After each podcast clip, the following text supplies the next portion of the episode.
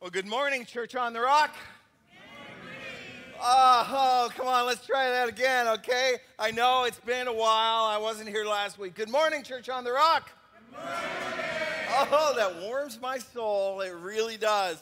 I was, uh, I was down in the deep south of Texas last week, and uh, I did not pick up an accent, and uh, it was cloudy, so I didn't even get a tan. What was the use of it?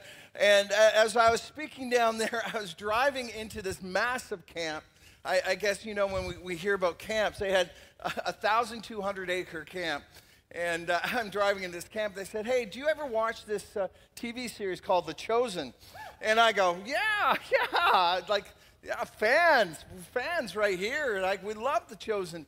And uh, he said, Well, yeah, well, it's filmed all here. I go, What? And I got a tour of the place. I got to see the whole city of Capernaum and the whole city of uh, like Rome and uh, all that kind of stuff. So I had an amazing time, a lot of fun to be away. And uh, I listened to Tim's message. He did such a good job, didn't he? I just love how he tore. Yeah, yeah. If Tim was here, he would have received your encouragement. I love it that uh, when I am away, that uh, you're well taken care of. So we're going to start a new series here soon. Uh, thank you to all those who are online and, and you all who are super fans who are going to come out to the whole series. This is a series that's going to be actually pointed at believers. If you're on your way to God, understand, I hope you can sort of sit back and look and say, oh, okay, this is interesting. This is what it means to be a believer. So before we get started, let's pray and uh, open God's, uh, before we open God's word. Heavenly Father, your word is just filled with instructions on this topic. Just, just covered from, from, from cover to cover. And, and there's got to be some really good reasons why this is so important for you to, to talk about peace in our finances. So, over these uh, next few weeks, Lord, I, I pray that you'll help us understand your word. Help us to understand why it's such a huge part of your heart we trust in you for this in Jesus' name. Amen. Amen. I want you just to be still for a while. Take a deep breath. I'm going to say a word peace. Let's try it. Let's try that again. Take a deep breath. Peace. Do you feel peace? Would you like to feel more of peace? is peace something that is important to us? I know it is for me. I know it's something I would love to hear, feel more and more of. Just peace. In fact, Jesus came and, and said, Listen, my peace I give you. Uh, th- this is going to be different from the world's peace. The world is going to try and give you another kind of counterfeit peace. But my peace I give you, and I leave with you. As peace is so much more than just the absence of war. The Jewish people understood peace to be the presence of something. They call it shalom. And uh, as you see, you know, historical documentaries, people will greet each other with shalom. Shalom means completeness, wholeness. It, it, it, would be like building a wall and there's no cracks or holes in it. It's a shalom wall. It's a, it's a whole and complete wall. When, when David was sent to check out his brothers at the, the time of, of David and Goliath, his father said, Hey, could you go and check out on, on your brothers to check on their shalom? Basically, did they have everything? Like, you know, a good mom and dad? Did they have their meal? You know, how's, you know, how's it all going? Are they whole? Are they complete? Is this a good thing? Are they in a good space right now? Are they having shalom? And that is the peace that, that God talks about. It's translated in many ways. It's translated as wholeness, soundness, completeness, safety, security, prosperity welfare, tranquility, contentment, and well being. When you see a Jewish greeting to, to, when somebody says shalom, basically, I'm wishing everything to be good for you. I wish you to be whole and good. It's interesting, it says in Isaiah 53 4 to 5, Surely he has borne our griefs and our sorrows. This is a, a, a prophecy about what's going to come as far as uh, Jesus goes when, when he comes to earth. Surely he has borne our, our griefs and carried our sorrows. Yet we esteemed him stricken and smitten by God. It was like an exchange. Said, so we, we don't have to carry these griefs and sorrows. We cast our cares on him, and he cares for us. And he said, but, but he was pierced for our transgressions and crushed for our iniquities. So we don't have to carry our own transgressions and iniquities. He paid for them on the cross. And upon him was a chastisement that brought us peace. That brought us peace. And with his wounds, we are healed. It's almost as if God is saying, I'm going to give you a gift in this whole transaction, and it's a transaction of peace. I'm going to give you my, the gift of my son, and inside this gift is peace with me. Peace with me, which is amazing. So we get peace with God. And he says, Listen, cast your, give me your life, and I will give you peace with me. But inside that peace is also peace with yourself, as he wants to build that peace with yourself. And then inside that is peace with others. This, this whole wholeness of shalom comes with Jesus when we say yes to him. Yes to him. And God wants this beautiful gift to be given to us. And then sometime in our life, sometimes what happens is somebody comes along and steals our shalom. It steals our peace and takes it away. We can't remove the peace that he has with us, we have with him. But they start removing some of the little pieces of peace we have. And God does not like that. God says, No, hold on. I bought your peace. I, I came here to give you peace with me. But in your life and, and with each other, I, I want you to be people living in completeness and shalom. And so that gets stolen. And so this is a big deal for God. This is like a really big deal. He said, Hold on, hold on. I died to give that to you, and now you're letting that get stolen? So, what steals it, Dave? What steals our peace? you can guess it with the whole series here. What, what steals their peace? You know, in the top three stressors of married people, finances is right there in the middle. The top stressor of single life, the top two stresses of single life, finances is right there. And so if if finances is our top stressors in our life and it steals our peace, how do you think God feels about that? Well, let's read some of the scripture about how he actually feels about that. In Matthew 6, 28 to 33, it goes like this Jesus speaking here. So, why do you worry about clothes? Huh? Why do you worry about them? I go, wow, you got to have some, yeah? And you got to be slightly in, in style. And, and as I look out here, some of you worry more than others. It's great. See how the flowers of the field grow, they labor and spin. Yet I tell you that not even Solomon in all his splendor was dressed like one of these. So if, if that's how God clothes the grass of the field, it's here today and gone tomorrow and thrown in the fire, how much more will he clothe you? in other words, you're worrying about the very thing that God promises. No, I'm going to take care of this. I'm going to take care of it. And you're going, no, I really don't think you're going to take care of it. I, I really don't think that's what you're going to help me with here.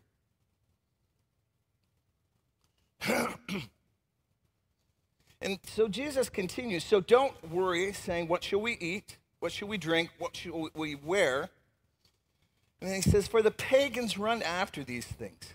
In other words, the world out there is really concerned about what you wear what you drive, what phone you use, uh, what uh, you just start to add them all out.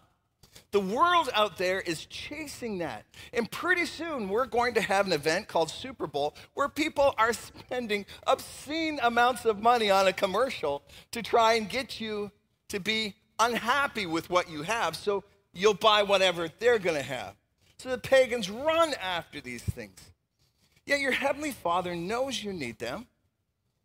He knows that. He knows that, and, and, and the assumption is He's going to take care of you. I'm going to be your provider. I'm going to be your safety net. I'm going to be your joy. I want to be everything in your life. And if, again, if you're looking on the outside in saying, really? Yeah, God, God wants to do that in us. And so He says, listen, here's, here's the deal seek first His kingdom. Seek first his kingdom. In fact, let your mind, if it's going to be worried about something, let it be spinning about, okay, God and, and spreading the good news and, and, and love in the kingdom of God here. Let, let, let your, your whole self be focused on what God focuses on and his righteousness. All these other things, they'll be given to you. What? Yeah, yeah, you'll get your clothes, you'll get your car. God will take care of that. That's kind of secondary. That's not number one. That's all going to come along. So, to sum this up, I'd say your financial worries are robbing God of first place. And so robbing you of shalom, robbing you of shalom. I always think it, it in terms of, uh, of relationships. I always think about it in, in terms of relationships. There's some, um, you imagine looking at some, some people who go out to eat, right? And uh, have you ever seen this? You're at a restaurant and, and what, what are both couples doing? They're sitting across from each other. Right? Right? and you go, wow, they're having a really, really good time right now, aren't they? They're really connected because they are both in their own world, connecting with other people and doing other things. And that's basically what God is saying. Come on, let's have a meal together. How are you doing? What's going on in your life? How, how are we doing? I, I, I want to care for you. I want to hear you. And you know what we're doing? We're going, man, I, I just got to get some more. This is not working out well. I'm not being provided for. I don't have any joy left in my life. We're distracted from the very person who promises us these things. Who's my provider? Who's my joy? Who's my safety net? So I, am going to continue reading what Jesus was saying in this passage. Uh, Matthew chapter 6, verse 20, it goes like this But store up for yourself treasures in heaven. Treasures in heaven, where moths and vermin don't destroy it, where thieves don't break in and steal. For where your treasure is, there your heart will be also. See, God is less concerned about your finances than he is about your heart. He just wants your heart. He loves your heart. He loves you. He died to save you. He just wants this living, awesome relationship with you. And he wants to sit across the table with you and deeply listen to you and deeply speak to you. And he loves that. And he wants you to go and say, Oh, I feel so much peace because guess what? God is my Savior. I can trust in him. And he wants that. That's love love to him. That's his love language trust and faith. He wants that. So he said, listen, whatever your mind is spinning on, that's where, that's where your treasure is. I want to be your treasure. Have your mind spinning on me. Then, then there's a passage here that a lot of people, you read it and you go, wow, I don't get that one. That is like, oh, I gotta sort of skim that one. You know how you skim a passage? You know when you read through the Bible in a year and you hit the genealogies? Okay, so this is one of the genealogy passages almost. Okay, let, us read this and let's unpack it and try and understand it. The eye is the lamp of the body. If your eyes are healthy, your whole body will be full of light, but if your eyes are unhealthy, your whole body will be full of darkness. Does that mean if you need glasses, you're spiritually unhealthy? No. Uh, and he says, uh, if, if then the light within you is darkness, how great is that darkness? No one can serve two masters. Either you will hate one and love the other, or you'll be devoted to one and despise the other. You cannot serve both God and money. He says, okay, so what do you do with your eyes? What do you do with your eyes? Just look at things, right? You look at things. That's pretty basic. This is what you do with your eyes. And so as you look at things, you'll notice whatever your, your, your eyes stay on, land on for a while, it's what you desire. You walk through a mall, you go, huh, and then, whoa, you look at something in the mirror, that looks really cool. Whatever your eyes land on and stay on for a while, that's what you desire. That's why, guys, okay, if you're in a relationship, right? You're with, you're with, even when you're not with your girlfriend. you can't go looking at somebody else okay? That's just not that's not allowed. You can't say oh i was only looking. No because whatever you are looking at that's what your heart is is saying. I, I really desire that because whatever your eyes are focused on that's where your desire is. What you look at is what you desire. In fact I believe the length of your gaze measures your desire. So that's what that passage is saying. If your eyes are filled with light, if you're looking at light, if you're looking at God's kingdom, if you're looking at all the things that are happening with Him, and guess what? Then your whole body is filled with light and you're growing and, and living in Him, and it's a good thing. But if you're looking at things that, that steal away your attention, it starts to darken your whole soul. Well, what, what could be so horrible that would darken your whole soul? What would be the thing that, that steals the light from our bodies? He says, No one can serve two masters. Either you'll hate one, love the other. You can't be looking over there. You're supposed to be looking over here. You can't have your eyes focused on two people. So he says, you can be devoted to one, despise the other. You can't serve both God and money can't serve God and money. You see, money promises us peace. If you have enough of me, you're going to be okay. Isn't that, isn't that it? Because you're going, oh man, I need more. Why? That's because you need to pay the rent, right? I need more. I've got these stupid bills, and food is uh, so expensive. I don't want to eat another KD dinner kind of thing, right? Okay? I need more because guess what? If I had more, it would promise me some peace and my stomach would feel better. Money promised me safety. I don't have a lot saved up. And what happens if everything goes wrong? I, if I just had more, I would have more safety. And can I be honest? Scroll through Instagram and see everybody down. How did they get to go to Bahamas again? Wow. How, is this their third cruise? Oh my goodness. Ah, our lives suck. I need more money. Because where is my joy found? My joy found is in the finances I have. So, all these things money provides, uh, promises peace, safety, and joy. If I can be slightly convicting at this moment, it whispers, I will be your Jesus for you if you only have more of me. I will give you everything you need if you only have more of me. And that's what Jesus was getting at. You can't serve one and the other.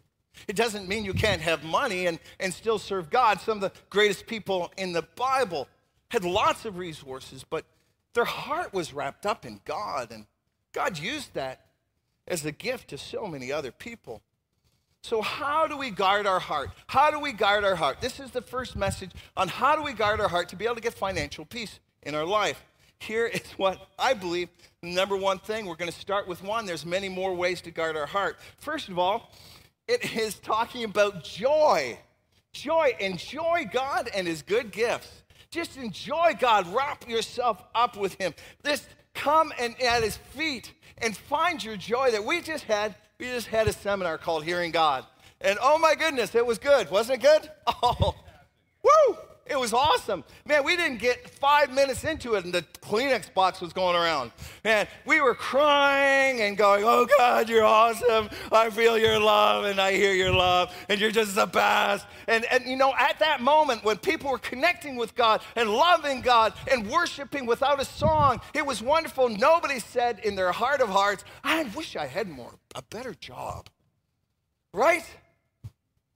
Why? Because everything is found at the feet of Jesus and we're drinking it in and loving it. And I think as we enjoy God and His good gifts towards us, I believe that somehow immunizes us against the world whispering, No, I can be your Jesus. I can be your Jesus. Let me give you a couple verses that say that. Philippians 4 11 to 13. Um, what, what happens here is Paul. Paul was, uh, was were, you know, uh, doing, uh, doing ministry around uh, around the Aegean Sea. And uh, during that time, uh, he was given gifts from different churches. That way he can spend all his time, full time, you know, 24 7, ministering to other people. And then he ran out of gifts. And so, in order to be able to, to eat, he started tent making. So, he, he did his tent making and he did it what he could. And it was just ripping, ripping his heart out because he wished he could spend more time ministering to other people and planting churches. And so some of the churches were writing to him and saying, Oh, you know what? We have money set aside. We want to free you up so you can spend all your time planting churches and, and spreading the gospel. We have that set. But you know what? We, we didn't get the right person. We didn't think it's safe. There were reasons why we didn't get that to you. And they, and they wrote an apology in the letter, almost feeling guilty, saying, Oh my goodness, we're so sorry that didn't get to you. So, what do you think Paul said in return? This is what he said in return Philippians 4 11 to 13. He said this Not that I was ever in need. And in other words, he says, We're good. We're good. Don't feel guilty about that. I, I know your heart. I know you want to help the, the good news to spread. Don't feel guilty about that. Not that I was ever in need, for I've learned how to get along happily. Happily we say that word, we, we, we go over that word too fast. Can we say happily? Okay, he wasn't suffering. He wasn't, oh, okay, I'm doing this for Jesus. he was going, I'm good, happily, whether I have much or little. You see how unplugged he was from the world around him? All the values of the world, the things the pagans chase after, as Jesus said. Didn't faze him either way. He could have a lot or he could have a little. The lot or little didn't matter. Doesn't matter how much stuff you have. You can have a lot of stuff, have a little stuff. So I know how to live on almost nothing or with everything. I've learned the secret of, here's the beautiful word, contentment in every situation. I'm just, I'm content. That's a happy word. That's a, that's a joyful word. That's a, God is good. God is so good kind of word. Whether it's be on a full stomach or hunger, plenty, or want. And then the verse that we all remember For I can do everything that God asked me to do with his help of Christ and gives me strength and power. I'm happy. I'm happy in Jesus, so I'm content at what I have for, with my happiness because I have Jesus. It, this is not a contentment with your spiritual life. You, I think there should be a, a holy discontent. I want to keep on growing. I don't have enough of Jesus. I think there's a, there's a, there's a holy discontent too that He's put in us in, in work situations. I want to move things forward. I want to work hard. Those are good things. This is about a contentment of, of our soul, of our happiness, of, of our joy with Him. No, I'm content because I have Jesus. The, the Bible is spread for this. Uh, the, in, in Psalm, it says this Psalm 37 trust in the Lord and do good. It's a little summary statement in Psalms. Can you just, just trust Him trust Him, and He'll take care of you. And do good things to other people. Trust in the Lord and do good. Dwell in the land and enjoy safe pasture. In other words, you've got flocks and things, so let them graze and do whatever pasture animals do. But you know what? You're safe. Why are you safe? Because you're just trusting in God. So you're safe. He's going to take care of you. So just enjoy it. You know, sit back and look. yeah, I know you. This is awesome. Look at all I have. Take delight in the Lord. He'll give you the desires of your heart because your desires will be so aligned with Him that every desire He, he answers, you go, Oh my goodness, you're amazing. Look what you've done for me, God. Why? Because your desires are aligned with Him and you're enjoying His good gifts. It's a good way to live. Contentment in Him. First Timothy in the New Testament, 6 7, talks about the rich and the poor. And, and, and he's talking to the rich. He said their, their pride and trust should be in the living God who always richly gives us, richly gives us richly gives us all we need for our enjoyment. He gives you everything you need for your enjoyment. You go, wow, I think I could enjoy life a lot more if, if I lived that life over there, right? But don't we have enough examples of movie stars and those people who say, it's not what it's about? I, am not sure if you've heard that, that quote from Jim Carrey. He says, I wish everyone here could be millionaires and famous so you will know that it provides no happiness. I thought, wow, that's awesome. And I know some of you going, well, I'd like to try. Give me a shot at it, and I'll see how happy I could be. But God says, You have me, you have everything. So enjoy me. Enjoy the good gifts I give you. Revel in them. Just love what I have given you. Uh, we have all that we need for our enjoyment. I, I believe our enjoyment of God and His good gifts immunizes us against the dark eyes of seeing the things that, that seem to steal the light of our bodies away. I, uh, I went to, a, uh, I went to a, a, conference when I was a teenager, and I know uh, some of you are old enough to have been there too. It was, uh, it was amazing. And uh, there's one thing this, this man put out. He put out definitions. He spent his life trying to make up good definitions of character qualities. And I always enjoyed them because he seemed to hit the depth of, of what these character qualities were. And he took this from 1 Timothy 6 7, that, that God has given us all that we need for our enjoyment. And this is a character quality he, he put out there. And this has been a part of my, my memory work in my life. What he defines as contentment is this contentment is realizing that God has provided everything I need for my present happiness. Period. He's already provided. Now, that's hard for some of you to choke down. but, Dave, man, you don't know my job. you know, you don't know my job. No, no, I, I know about your job. You don't know about my apartment. Oh, my goodness the creepy crawlies that come in from other people's apartments. Oh my goodness. You don't know how lonely I am. You don't know about my spouse.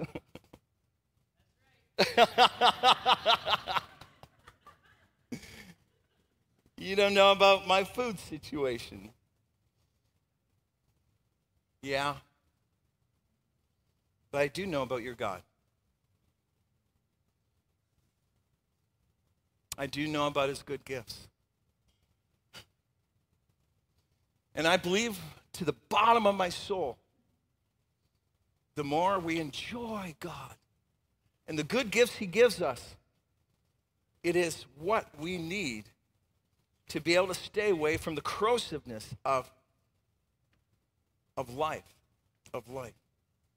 It's interesting, this, this looking out at other people the, uh, the opposite of contentment. The Bible has a word for it. It's actually in the Big Ten. All right, the Big Ten. That's the Ten Commandments, if you didn't know. That's the, the Big Ten. I think we could, I think if we went around, we might be able to get them all. I don't know if we, we could. You need a better Bible teacher up here. I don't know. Could, you know, could we get them all? I, okay, I know you're not supposed to murder people. Okay, check. That's a good one.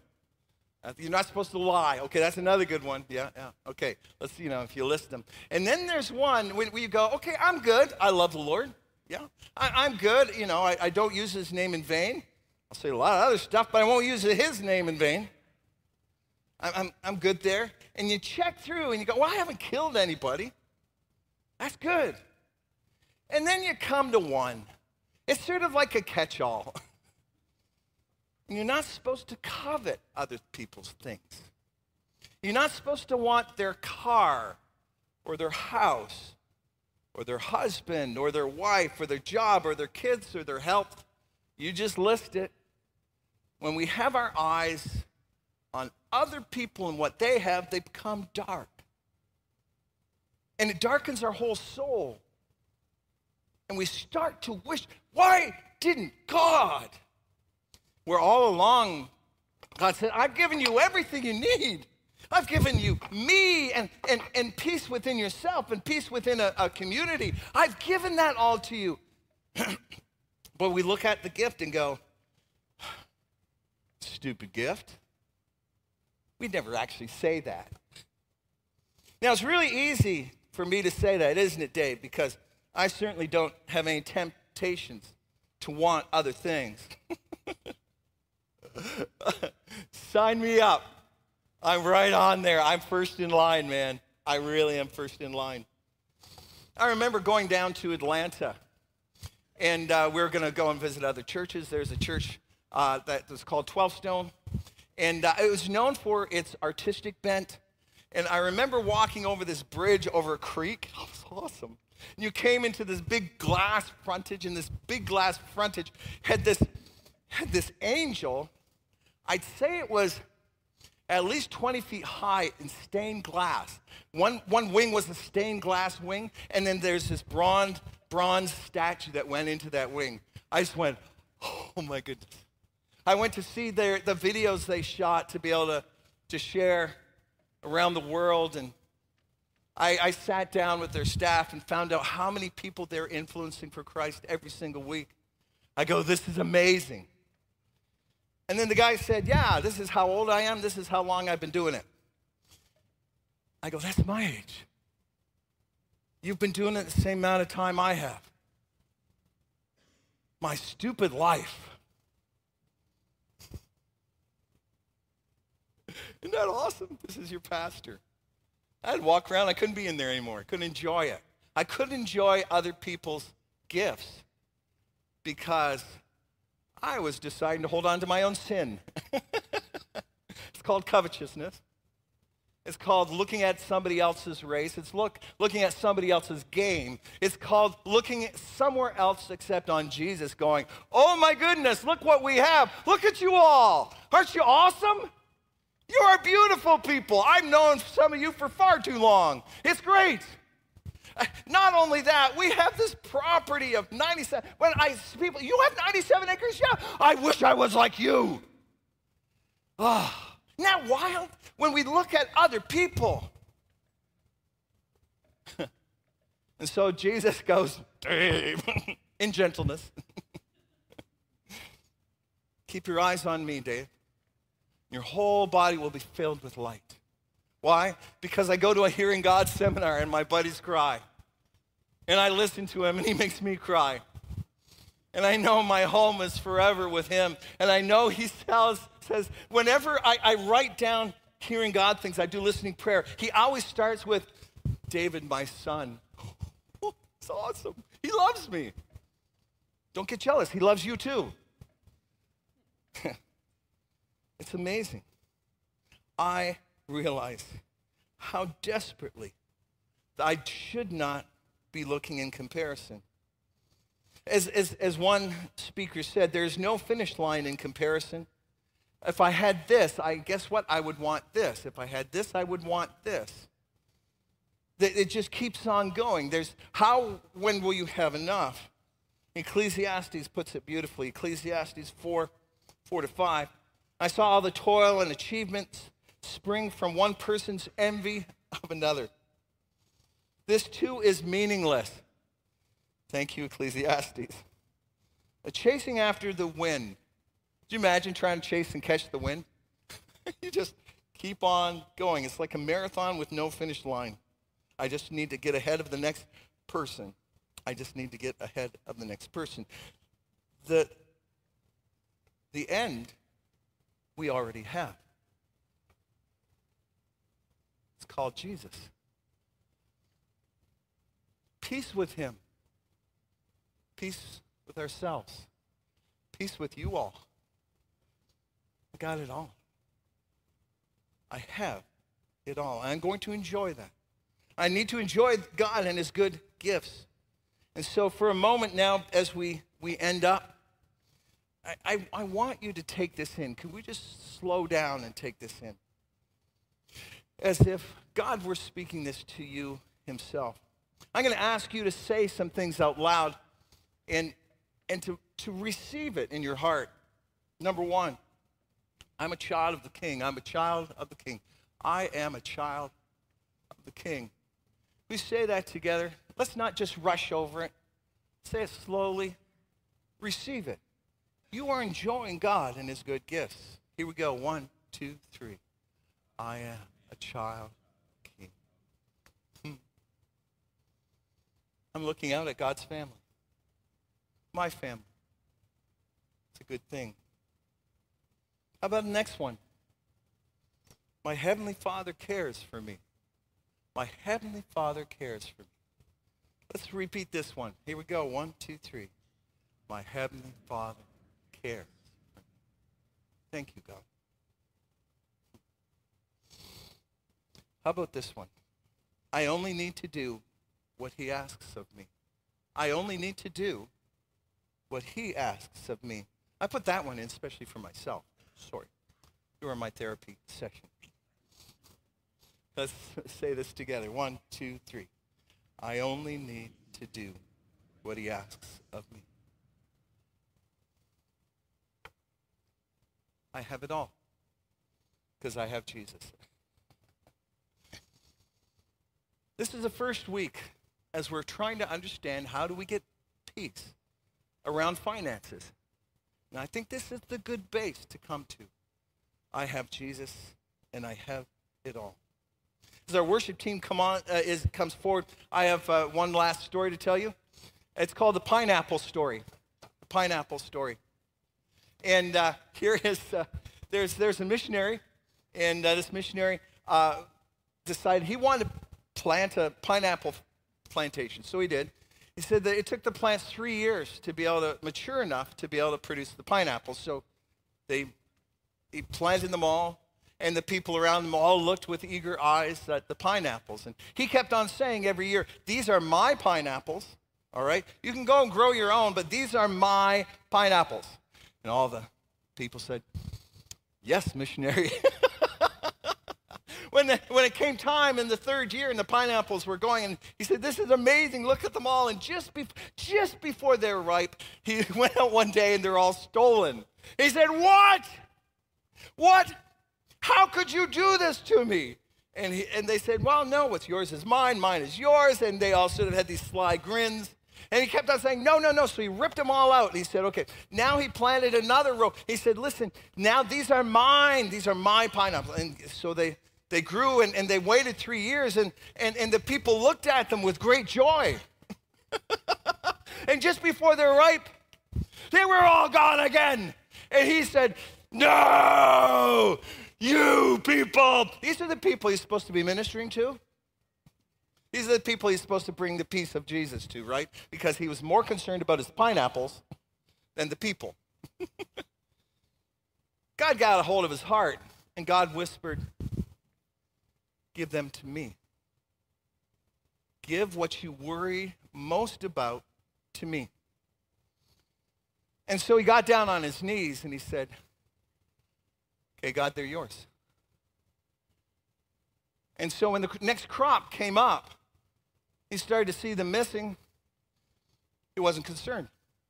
And the people said, Missionary, why aren't you concerned? He said, They're not mine. What do you mean they're not yours? I gave them to God. You're stealing God's pineapples. What? No! No, we can't be stealing God's pineapples. Look, all the bad things will happen to us. It's up to you. They're, they're His, though. And so the, the whole community didn't know what to do because they were God's pineapples. And so some actually got ripe and they sort of looked at them. And the whole community said, Well, what are we going to do with them? since they're God. Is God going to come by and harvest them? We said, well, let's ask God. So they asked God. And I said, I think what we're supposed to do is harvest them and eat them together. So they did that. In fact, they did that year after year. Why? Because he held up his hands and said, God, the thing I worry most about, I'm giving to you. You take care of it, it's yours. It's not mine. I surrender this to you. I want this one off my shoulders. It's yours. And the peace that comes from Jesus himself comes inside of him follows. So, what we're going to do in, in a moment, I'm going to ask you to put your hands up like this and just say, Okay, Spirit of God, what am I worried most about? I want you to surrender it to Jesus. I want you to surrender it to Jesus. Okay, Jesus, you have it. This is yours now. It's not mine. It might be a person, it might be a relationship, it might be a thing, it might be a situation. I'll let Jesus speak to you. Let's hold your hands up and say, okay, here we go. Spirit of God, could you speak to us?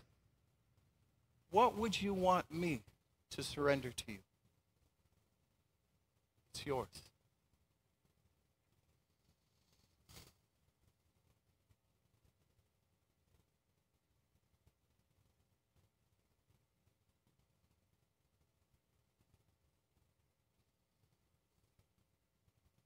Heavenly Father, you are our peace. You are our provider. You are our one. And everything comes from you. Lord, help us in your strength to live that in Jesus' name. Amen. As, uh, as we get ready to worship, the communion table is open prayer corner is open, and there's a card right by the communion table. And if you want, you could write down in one word what you surrendered to God. Maybe put your first name beside it just to remind yourself and encourage the other people in this room. Yes, we are giving these things, just one, not the whole thing, just one at a time. What are we giving to Him? And let's worship Him. Take it away.